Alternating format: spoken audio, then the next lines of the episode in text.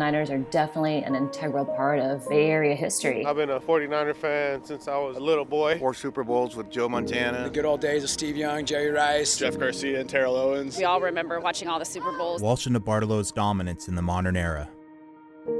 Alex or A-Rod, it was a system thing. That draft pick was the albatross around Alex Smith's neck. He's supposed to be like the savior. He came into a terrible situation. Mike Nolan was announced as head coach. Nolan rubbed me the wrong way pretty much from the start. Nolan turned on him fairly quickly. As blind as Nolan was to say, I didn't know he was injured. Mike Singletary, promoted to interim head coach. Vernon Davis was sent to the locker room. I want winners. Pants on the ground. Something on the field was going wrong. I don't want to talk about the Yahoo thing anymore. There was talent on the roster and it wasn't being maximized.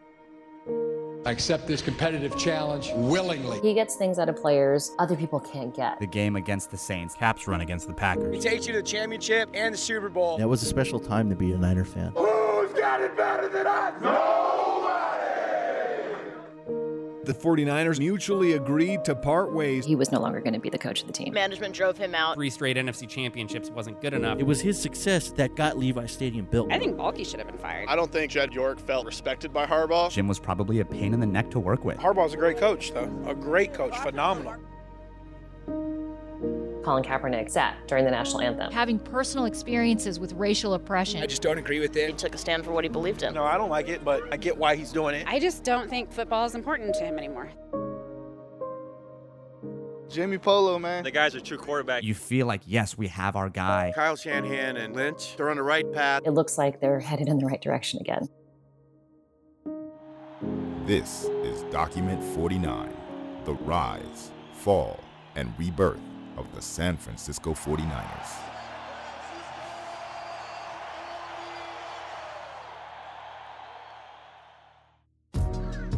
Hey guys, this is Nicholas Sheldon, creator and producer of Document 49.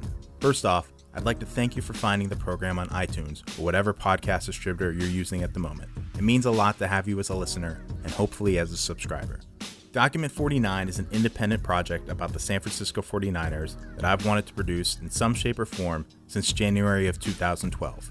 It's impossible to forget that incredible moment when Alex Smith connected with Vernon Davis in Candlestick Park's south end zone to provide the New Orleans Saints with a stunning defeat in the final seconds of the 2011 NFL playoffs.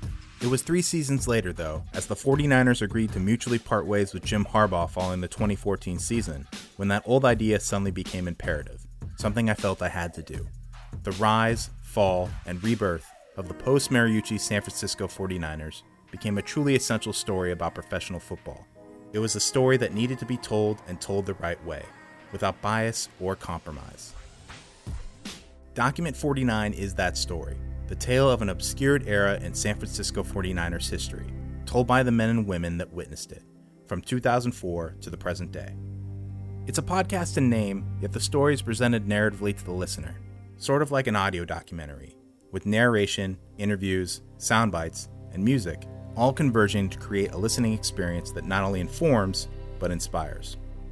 Beginning in the leaky locker rooms of Candlestick Park, down to the five yard line of the Superdome in Super Bowl 47, to up in the shiny press boxes of Levi's Stadium in Santa Clara today.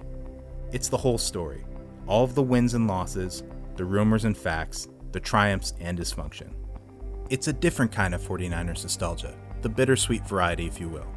Remember when Alex Smith challenged Mike Nolan in the press about his shoulder injury? What about Mike Singletary's I Want Winners speech, with Vernon Davis getting sent to the showers? Or how about Michael Crabtree's contract holdout, which had Deion Sanders nearly committing tampering on live television and MC Hammer involved in finalizing the contract?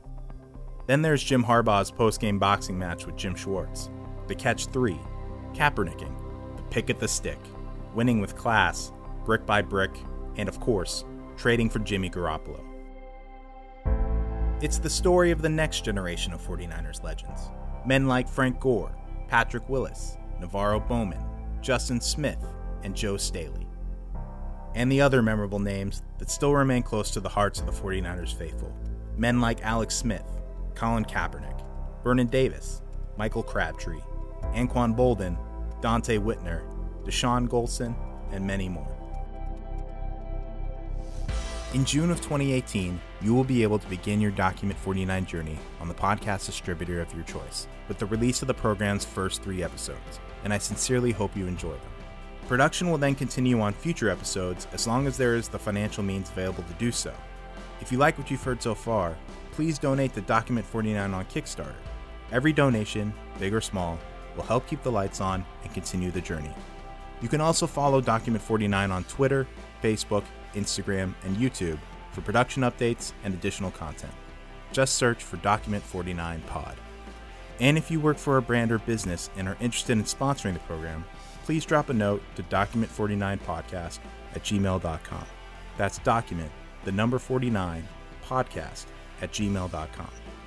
So please subscribe and keep your eyes and ears open for the upcoming premiere date of Document 49 this June. My only wish is that the time you spend listening to the program is time well spent. Thank you again, be well, and go Niners. Thank you for listening to Document 49. For more, subscribe on iTunes or your favorite podcast distributor.